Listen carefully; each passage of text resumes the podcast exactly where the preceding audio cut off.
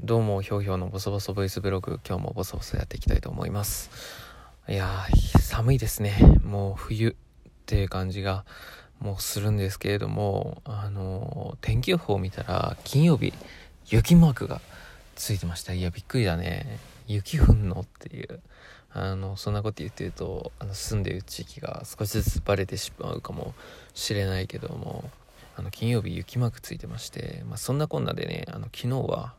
タイヤの交換に行きました。スタッドレスタイヤにね、履き替えないといけないなと思って。で、僕はね、スタッドレスタイヤ実家に置いてあるんですよ。で、しかもね、あの、そのスタッドレスタイヤをガソリンスタンドや D ラインに持って行って変えてもらうわけではなくて、お金かかるから、いつもお父さんにね、やってもらうんですけれども、いや、自分でやれよっていう感じなんだけどね、あの、僕自分でできなくて、でお父さんに書いてもらうのを、まあ、手伝うっていうような感じでですねあのやってもらいました。で今はもうスタッドレスタイヤに変わっている状態です。で実はあの妻さんもねあの車を持ってるんですけれどもあのそっちの車もタイヤ一緒に変えてもらおうっていうことで昨日は2台であの実家に行ってねあの実家で、えーと、とお昼ご飯と夜ご飯いただきました。美味しかった。久しぶりにね。であの実家にね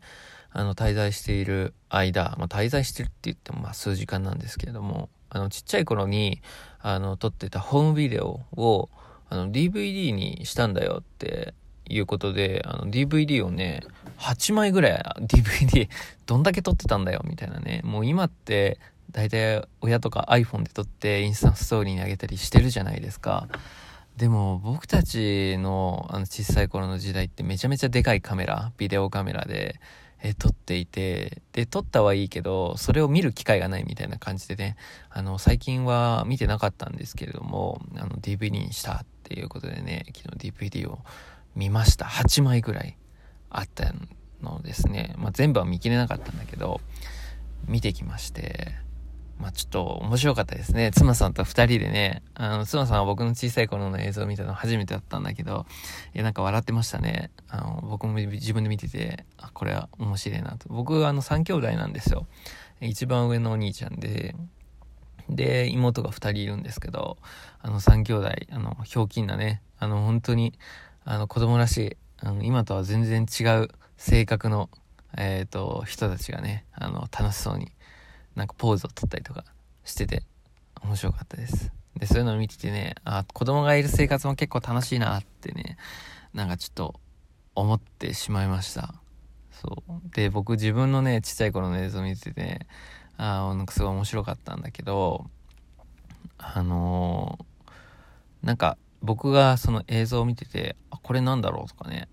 うんと気になる、なんか例えば穴ぼことかブロックとかあるんですよ。あれこれなんだろうって思うと、あの、その小さい頃のね、映像の中の僕が、あの、それに向かってって手で掴んで、あの、なんか遊んでみたりとか、口に入れたりし、あの、指突っ込んでみたりとか、あの、してるのを見て、うわ、なんか、変わんないんだな、みたいな。なんか興味を引くものとか、あの、感覚とか、変わってないんだなっていうことをね、感じでね、ちょっと笑ってしまったと同時になんかちょっとね、なんか嬉しかったですね。だからあの人はいろんなことをね勉強して学んであの成長していくものなんですけれどもあの結構感覚的なところは変わらないところもあるのかなって思ってねあ結構面白いなとかね思いましたでえっとまあ実家っていうのがだいたい車から車で1時間往復ね往復1時間半から2時間ぐらいなのかなかかる距離にあるんですけれども、あの、さっき言ったように、妻さんとは、あの、別の車でね、2台で行ったんで、あの、車中1人だったんですよ。で、それでね、いつもだったら結構音楽を聴いてることとか、あとは、あの、ラジコで、あの、毎週楽しみにしてるラジオ番組がいくつかあるんで、そういうのを聞いたりとかする時間に当てるんですけど、あの、ちょっとラジオトークをね、聞いてみようと思って、あの、いくつかね、面白そうな番組をこう聞いたんですよ。で、僕はこのラジオトークっていうアプリを見つけて、えー、このアプリのアプリとか、あとは配信している人とかのファンになる前に、とりあえず自分でやってみようみたいな感じで、あの、やってみてたんで、こう、あんまりよく聞いてなかったんですけど、昨日はがっつりね、あの、まあ、12分じゃない ?1 個の番組が。だから結構いくつか聞いたんですけど、いやー、面白い人いますね。いや、びっくりしちゃいました。本当に、まあ、本当に素人だなって感じの人もいれば、これはこのまま、あの、ラジオ局で流してもいけるんじゃねえかっていう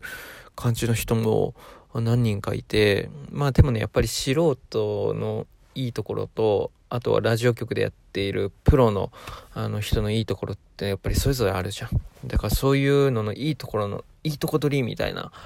人とかもいて、なんかこのアプリというか、あの、これからちょっと盛り上がってくんじゃないかなっていうのを無責任になんか思いました。で、僕が一番、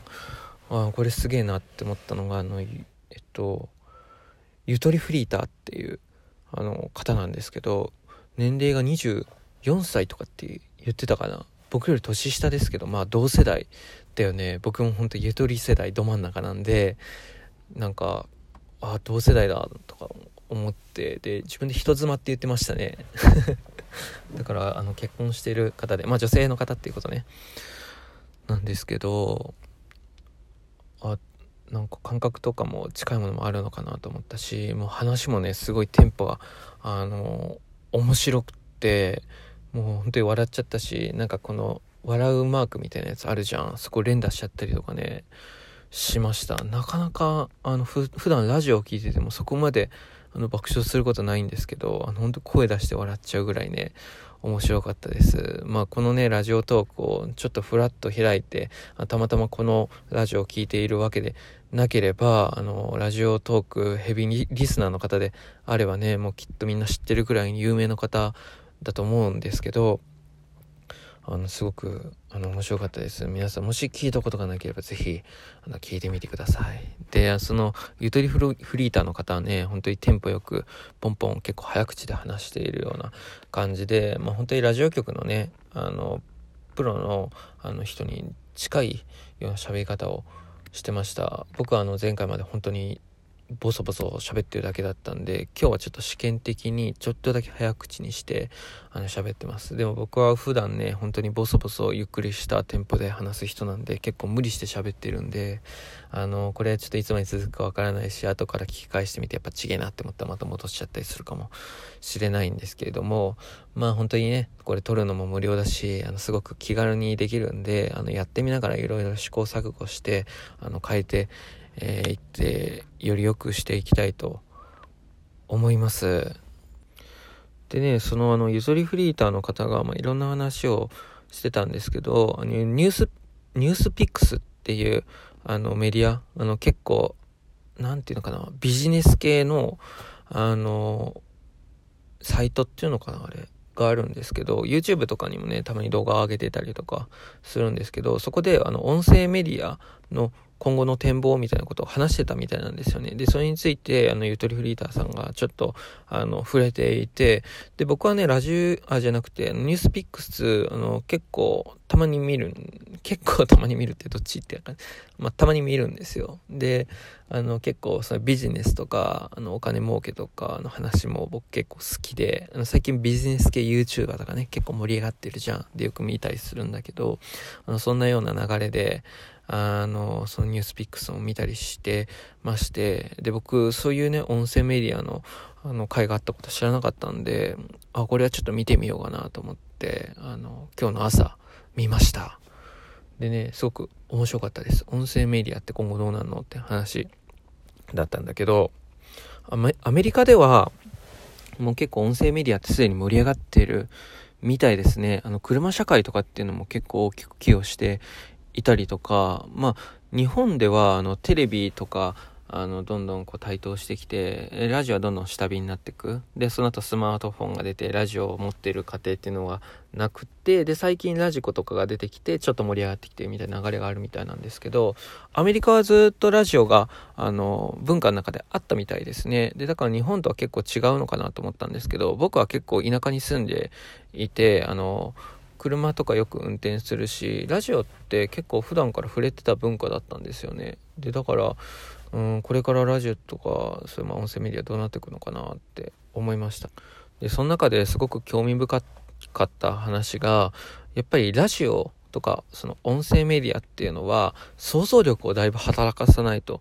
いけないっていうことをねあの喋っていてそこが動画との一番の違いだっていうことを言ってました。のまあ結構あの動画派と音声メディア派と分かれてプロセスしてたんですけれどもあの動画派の方はあの音声メディアは動画に飲み込まれるっていう話をしててで最近ねあの YouTube に上がってる動画とかでも本当に画像は全然あ動画はなくて画像でそれに音声がついてるとかあるいは動画がついてたとしても聞くだけで全然あの入ってくるあのビジネス系 YouTuber の人がただずっと喋ってるだけみたいな動画もあったりとかするじゃん。だからそういう状況の中で音声メディアがどんな感じで戦っていくかみたいな話があったんですけど、その音声メディアは、あの、すごく想像力が、あの、必要だっていう話がね、すごく面白かったです。僕1回目にこれ撮った時にラジオっていいよねっていう話をしたんですけど、まあそれにちょっと被る話になってしまうんですが、まあこれ例えばさ、あの、街を歩いててさ、あの、可愛い後ろ姿の女の子がいるとするじゃん。で、そうすると人ってめちゃめちゃ可愛い女の子を想像するんですよね。で、こういうラジオとか音声メディア聞いてても、すごく声が好きな人とかって、すごく美化して想像するんですよ。で、なんだけどさ、実際見てみた時、時そのさっきの街を歩いてた女の子、可愛いなって思って、あの、顔を見た時って自分の想像を超えることって多分ないんですよ。で、だから、この、ある程度こう限られた耳だけの情報とかの時ってどんどんこう想像を膨らませることが人間でできるんですよね。で、それがあの音声メディアの強みなのかなってなんかちょっと思いました。他にもちょっと話したいこといっぱいあるんだけど、今日はちょっとここで時間がなくなっちゃったんで、意外と早口でもですね、結構ポンポンあの話したいこと出てきますね。なんか早口の方がもしかしたら、あの、いいかもしれない。またちょっと試行錯誤してみたいと思います。それでは。